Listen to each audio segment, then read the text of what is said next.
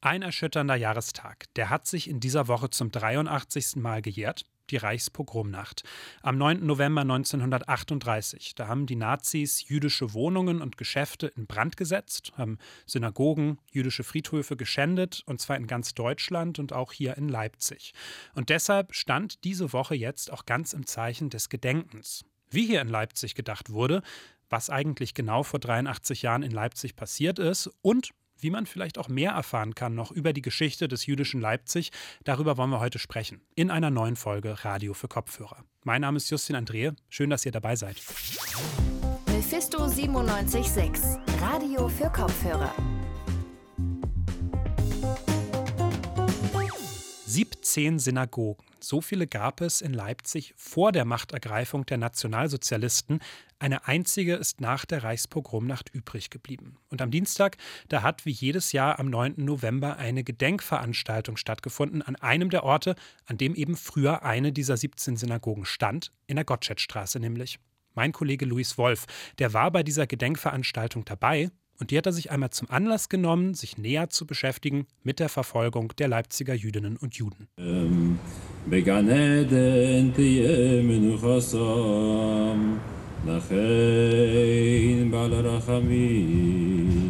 Der Rabbiner Shlomo Sayas spricht ein Gebet.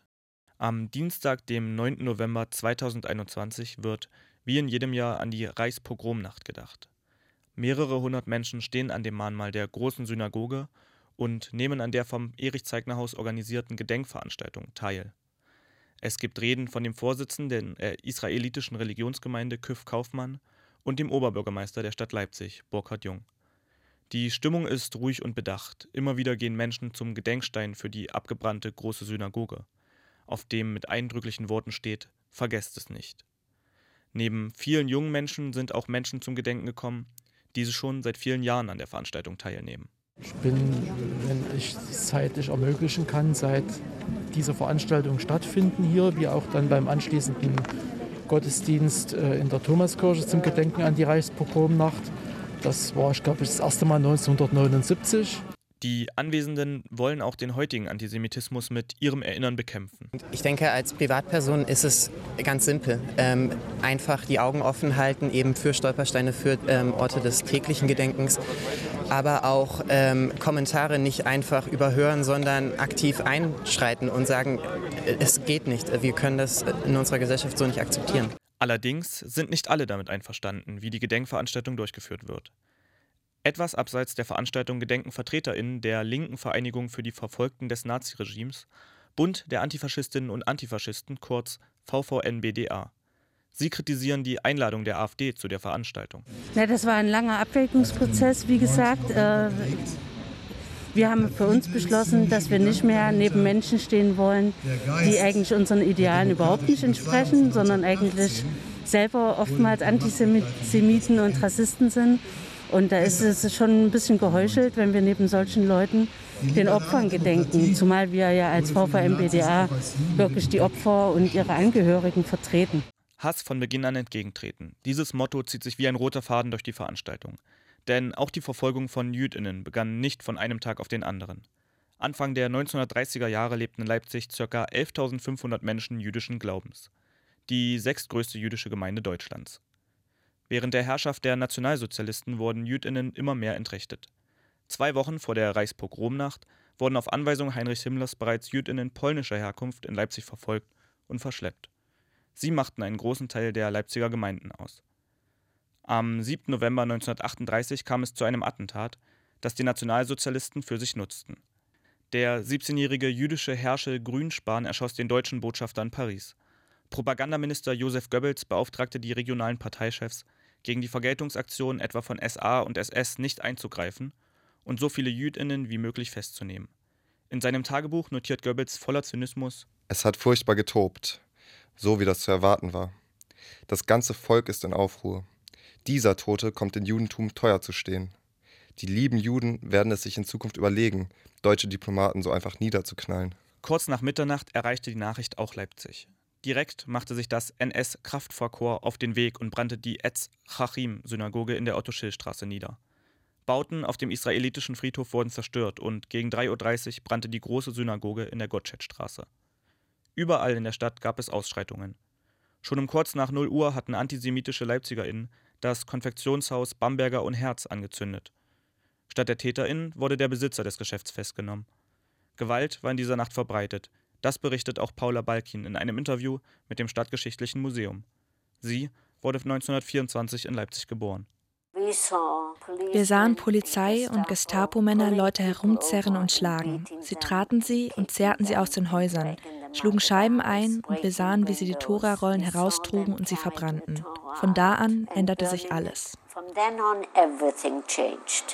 Und wenn auch nicht alle Menschen in Leipzig die Pogrome unterstützten und guthießen, nicht nur die SA plünderte und brandschatzte in der Stadt. MitbürgerInnen griffen in dieser Nacht Geschäfte von Menschen jüdischen Glaubens in Leipzig an. Das berichtet auch der Zeitzeuge Karl Iljitsch Hauke, geboren 1928 in Leipzig. Aber man muss natürlich auch sagen, dass es nicht nur die SS war und die SA war, die in die Fenster gestiegen ist, die Fenster zertrümmerte und die Geschäfte ausraubte, sondern dass auch mancher deutscher Bürger, der äh, gar kein Nazi war, sich dort mit bereichert hat. Überall gab es Gewalttaten und SA-Trupps drangen in Wohnungen von jüdischen Personen ein. Im Bereich der Uferstraße wurden auch Kinder in ein eingemauertes Flussbett getrieben und wurden unter Todesangst die Nacht dort festgehalten. Zeitzeugin Regina Rubinstein berichtet, wie alte Männer in der Uferstraße misshandelt wurden. Ich rannte mit einigen Kindern Richtung Innenstadt. Wir wussten nicht, wohin und gingen hinunter zu Pate, einem kleinen Fluss mit Spazierwegen an den Ufern. Dorthin hatten sie einige alte jüdische Männer gebracht und jagten sie, zogen sie an den Bärten. Aber dort blieben wir nicht. Nach fünf Minuten sagten Leute, haut ab, haut ab, bleibt nicht hier. Zwei Menschen starben bei den antisemitischen Pogromen in Leipzig. Der Arzt Felix Kohn und der Geschäftsmann Rachmiel Preismann. Sie wurden zu Tode geprügelt. In den darauffolgenden Tagen wurden Hunderte, meist männliche Jüdinnen festgenommen und in die nahegelegenen Lager Buchenwald und Sachsenhausen gebracht. Die einzige Synagoge von ursprünglich 17, die die Pogrome in Leipzig überlebte, war die Synagoge in der Kajestraße. Es gibt sie bis heute. Ihr Rabbiner Scholt-Baller erklärt, warum gerade sie den Pogrom nicht zum Opfer fiel. Also die praktische Erklärung ist, dass äh, diese Synagoge zwischen allen der Wohnhäuser stand und äh, man könnte sie nicht zerreißen, ohne dass die anderen Häuser nicht kaputt gehen. Und auch die Nationalsozialisten können das nicht riskieren. Aber wenn Sie mich als Rabbiner fragen, es gibt immer tiefere spirituelle Bedeutung. Die Pogromnacht markierte einen Wendepunkt. Aus der Diskriminierung der jüdischen Bevölkerung wurde nun Verfolgung. 1945 lebten von den ursprünglich 11.500 Menschen jüdischen Glaubens noch 24 in Leipzig. Das Bewusstsein über diese Taten muss erhalten bleiben. Darüber sind sich die BesucherInnen der Gedenkveranstaltung einig. So werden sich auch im nächsten Jahr wieder die Menschen sammeln, um gemeinsam zu gedenken.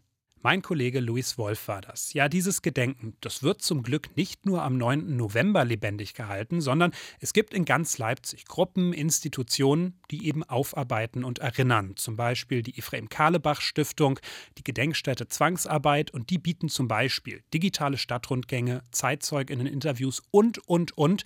Da kann man schon mal schnell den Überblick verlieren. Aber jetzt gibt es ein digitales Tool vom Stadtgeschichtlichen Museum mit dem Titel Leipziger Opfer des Nationalsozialismus. Und in diesem Tool, da finden sich all diese Ressourcen gebündelt. Ich habe deswegen gestern einmal gesprochen mit Dr. Susanne Sänger. Sie ist selber vom Stadtgeschichtlichen Museum und sie war beteiligt an der Entwicklung von diesem Tool. Ich habe sie als allererstes mal gefragt, wie es eigentlich dazu kam, dass dieses Tool überhaupt entstehen konnte. Das Recherchetool gibt es schon ziemlich lange. Wir haben unsere Dauerausstellung im Alten Rathaus Moderne Zeiten seit 2011 geöffnet und schon damals gab es da einen Terminal, wo man äh, Zugriff auf Datenbanken hatte, wo man Opfer des NS suchen konnte, aber sich auch informieren konnte mit Zeitzeugeninterviews, Filminterviews oder nach Judenhäusern in Leipzig sich ähm, ja, damit beschäftigen konnte. Aber da haben wir technische Probleme bekommen nach äh, mehreren Jahren, also jetzt im letzten Jahr, und mussten das neu aufsetzen. Und so kam die Idee, es zu erweitern.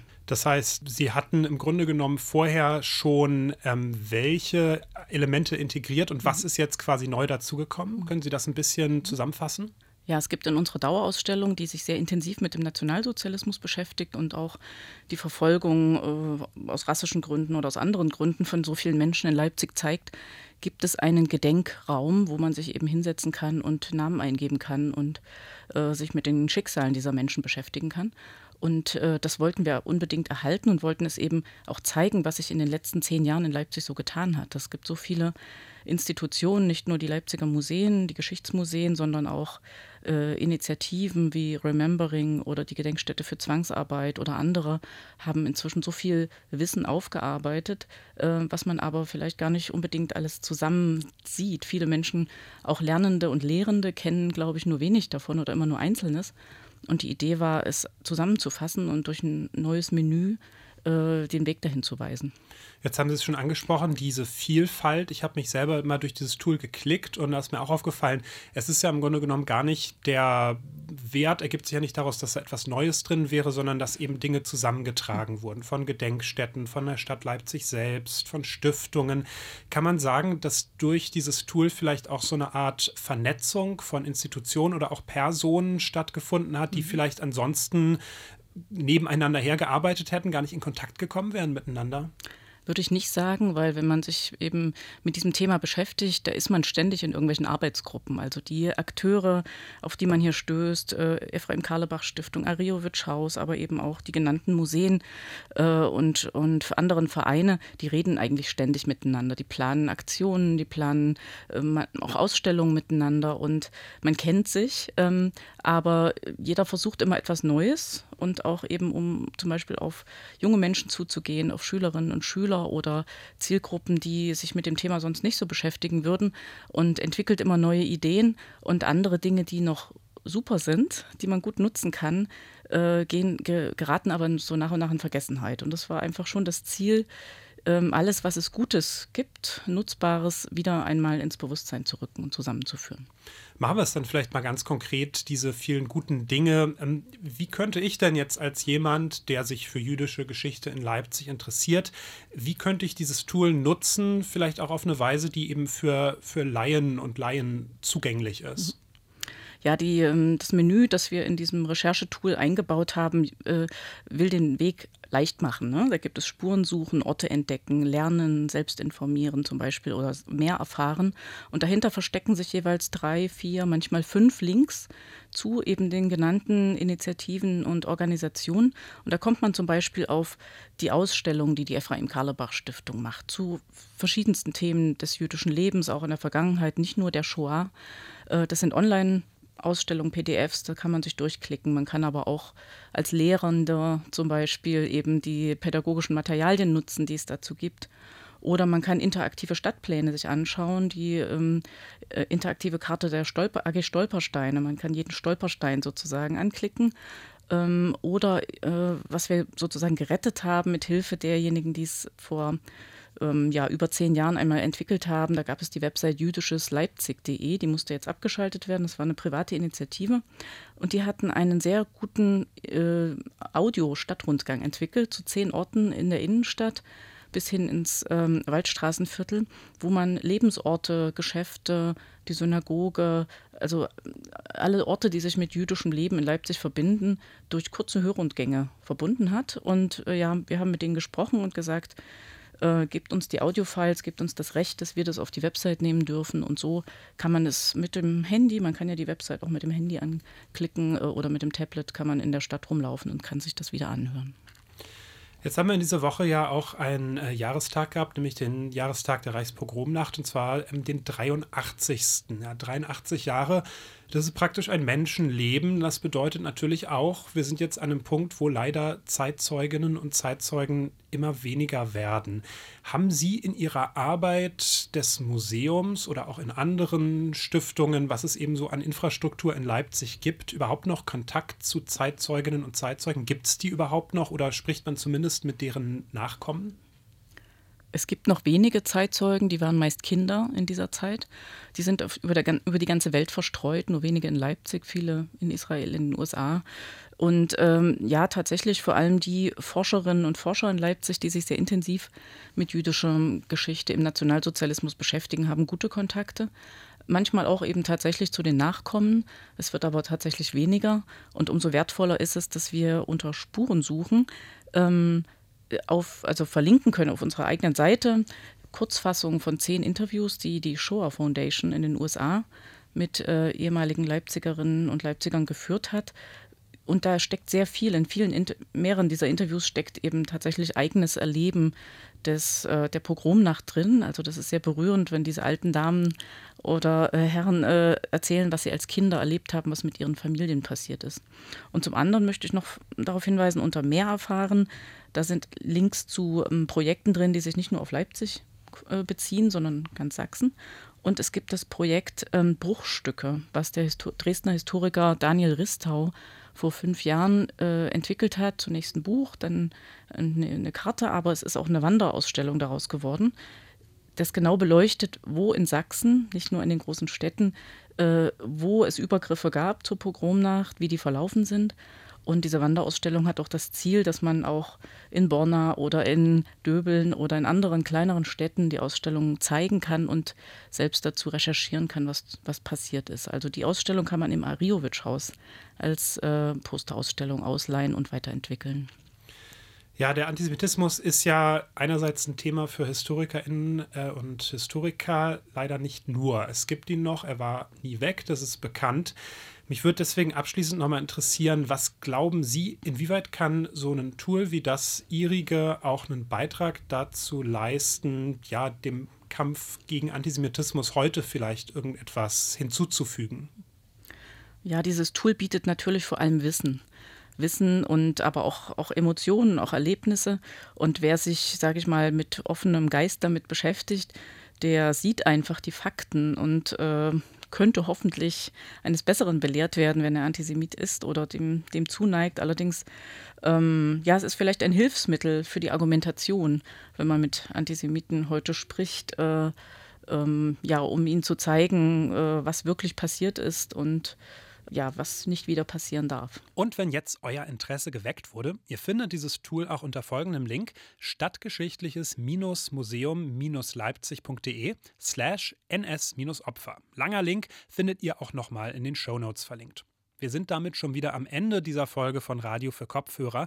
Am Montag sind wir wieder für euch da mit einer neuen Folge.